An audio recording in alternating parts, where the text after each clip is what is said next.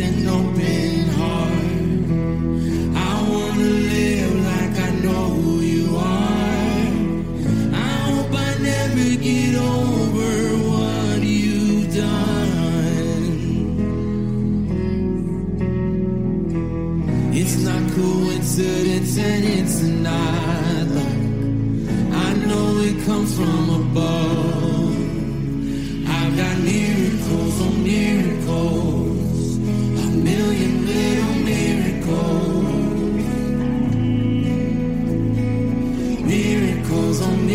miracles, count your miracles. One, two, three, four. I can't even count them all. Miracles on miracles, a million little miracles.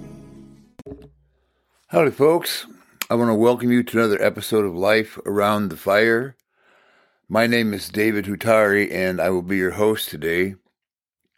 We are a podcast that is primarily devoted to spiritual growth. And when I'm talking about spiritual growth, I'm talking about growth in relationship to God and in relationship to one another. You really can't separate the two. And so this podcast, once again, focuses in on the spiritual aspect of growth regarding our relationship with God and our relationships with one another. Today, I'd like to focus in on a rather important topic, and it's very common, but it's one of those things that you don't really talk about. It's more of those things that just, it's, it's one of those things in life that just happens. It, it just is. But when you stop and talk about it, it's really interesting. And to get into the how it really happens is really interesting. And so it's this whole thing about presence. You know, having a presence and having, you know, have you ever noticed? I'm sure you have. I know you have, man. I, that sometimes a, we can sense if something is ominous. It's just like, wow, you got a presence. It's just this kind of this ominous thing or unclean. Ugh. It just, you get this presence of it just being evil, wrong. Or you get a presence of being, oh man, that's, that's very loving. A presence of love or kindness, a presence. And so you're like, how do you do that stuff? I mean, presence and God, the presence of God. Wow. Pre- not the presence of a good guy next door or a nice lady or a good kid or a big person. God. First of all, you know, is God real? right? I mean, come on. Is God real or is this something that we're just kind of fabricating up to make ourselves feel better? Is God real? Does he exist without us? Or does, once again, is God the product of our thinking? Well, God is most definitely not a product of our thinking. God is God without us. And that proof stands so many different ways. One of the ways is the sheer fact that life has gone on before us and life is going to continue to go on after us, and that there is a source to everything, and I am not it. You are not it. You did not fabricate me. I did not fabricate you. Yet you exist. So the point being, God is real and God has his own presence. And if that's the case, that is the ultimate presence to have known. Now, there's a psalm, it's Psalm 46, and I want to read it because it carries with it a variety of things, but inside of it, it carries this notion that there is this refuge and this powerful source of life in God. And so the psalmist starts out in Psalm 46. He says, God is our refuge and strength, an ever present help in trouble. Therefore, we will not fear, though the earth give way and the mountains fall into the heart of the sea, though its waters roar and foam, and the mountains quake with their surging. Selah. Selah means think about that, or read that one again. We're going to move on. There is a river whose streams make glad the city of God, the holy place where the Most High dwells. God is within her, she will not fail. God will help her at break of day.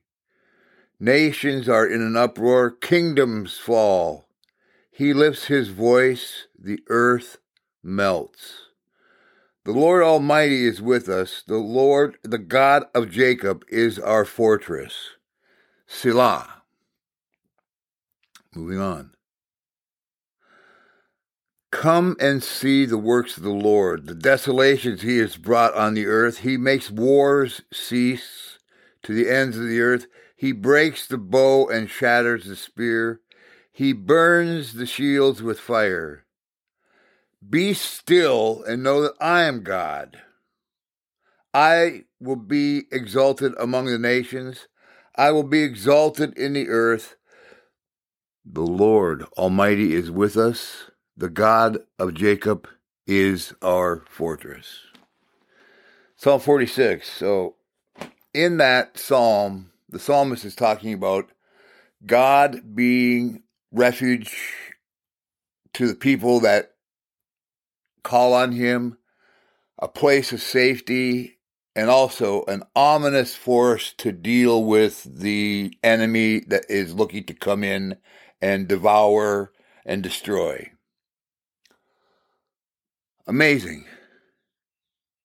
And God does this how? God does this by his presence. Now here's a element that is sometimes for the American mindset in our culture a little bit difficult to understand. That presence is the equivalent to word. Someone can speak something without saying it out loud by virtue of their presence alone. Case in point, on a human level, let's just say there's a rowdy classroom of children, right? And the teacher's not in the room, and the kids are kind of going a little bit crazy and just kind of throwing stuff around. And the teacher walks in the room, and the teacher doesn't have to say a word, just the presence of the teacher says, Stop. Huh. The presence of the Lord. Now, this whole thing of presence is something that you're like, well, okay, how do you? I don't know if you're like me, but let's just say you're a leader and you're listening to this. You, you're you're a leader of an organization. You're a leader of a fellowship. You're a leader of a small group. You're a leader of a business, and you're listening. And there's a point in listening where you're saying, "Okay, well, what's what's the point?" Well, you have presence as a leader we all have presence. There's a presence about us, and so it really is important as to what type of presence we project. And we can actually affect how we project our presence by certain things that go on in our lives. the presence of the Lord is the presence of the Lord because of certain things. Now, we can either be attuned to his presence or at times he can magnify his presence so that we become attuned to his presence. I've had that happen to me where in life I have been doing certain things and I have been doing them just because, oh, it was my routine of doing things. Okay. It was my pattern. It was my responsibility. So I was doing the work that I was doing and God was looking to get my attention. But because I was so busy doing what I was doing, I really wasn't paying attention. You know how someone can be reading a newspaper, right? and or looking at a computer and you're talking to them and they don't hear a word you're saying because they're absorbed in what's going on. And that's all of us, right? I was absorbed in what was going on, and the Lord God Almighty magnified his presence, made his presence known so that I stopped what I was doing. Interesting. Be still and know that I'm God. He magnified his presence. Now, backing up again, we as people, we have a presence, right? Now, it would seem to be if there's an ultimate presence for us to project, it would behoove us to develop that. I submit this for your consideration. The presence of the Lord is the ultimate presence for us to be tapped into. And the way that He goes about His presence is by virtue of the things that occupy His life. Here are seven things that I would recommend a person consider looking at in reviewing their life if you want to improve your presence and tap into the presence of the Lord. Our presence is actually made up of what ultimately turns out to be like vibrations, right? okay? I'm not trying to lose anybody here, but our presence, our life, we vibrate. There's vibrations. Light has a vibration to it and there are different frequencies that vibrate. And our vibration produces this thing that is perceived by other people. We pick up on it. We all have receptors, we all have transmitters. And we affect the way we transmit things and we affect the way we perceive things. We're not going to be able to cover everything today in this podcast. We'll pick it up again in the future podcast, but right now we're beginning to open the door up to this whole thing of presence, the presence of the Lord. God does not need to improve his presence. His presence is perfect. We as people are in a place where our presence is in an imperfect state, but we are able to change how we transmit ourselves and ultimately transmitting ourselves based upon truth. We've all been ripped off. We all know the knockoffs, the phonies, the fakes. Let's just say right up front, that's not what we're talking about. We're talking about the truth. Having the truth be established in our life and basing our presence that we project to people based on the truth, not upon lies. So, the basis of developing a person's vibrations or their presence first and foremost starts out with one's thoughts. Our thoughts are the origin of the vibrations that come from our life. If we're thinking about garbage, we're going to transmit garbage. If we're thinking about things that are of a higher nature, we're going to transmit things of a higher signal. Secondly, the company that we keep, the people around us have a significant influence on the vibrations that come from our life. If we're loners, we send out a vibration of being kind of aloof. If we are people that are surrounded by people of a trashy nature, we send out the vibration of being trashy people. If we send out the vibration of being honest and upright and we surround ourselves with people that are honest and upright, we're sending out that signal. Third, hey, this one's really cool. The music that we listen to. The music that surrounds us has a significant influence on the vibration that we send out in our lives. Fourth, the things that we look at. Amazing. What I look at affects what I transmit. If I'm looking at pornography, I'm going to be transmitting that whole thing. If I look at nature, I'm going to be transmitting things of nature. Five, the environment, the ethos, the atmosphere around us. Is it messy or is it clean? Six, the word, the things that come out of our mouth, the things that we speak. If we're speaking negative things, we're going to have a negative vibration and people are going to be rejecting us. Why am I being rejected? Why don't people like me? Well, maybe it's because we're being negative in what we're saying. Number seven, gratitude having a heart of gratitude. A gratitude heart, a heart full of gratitude emits a certain vibration that's attractive. You're gratitude, you're grateful. If you're ungrateful, it's like, so what? Who cares? That's not good enough. Well, that's repulsive. The presence of the Lord is the ultimate example of a life, God's life, that is focused on those seven things, but those seven things are wonderful. The things that come from the vibration, the persona, the presence of the Lord.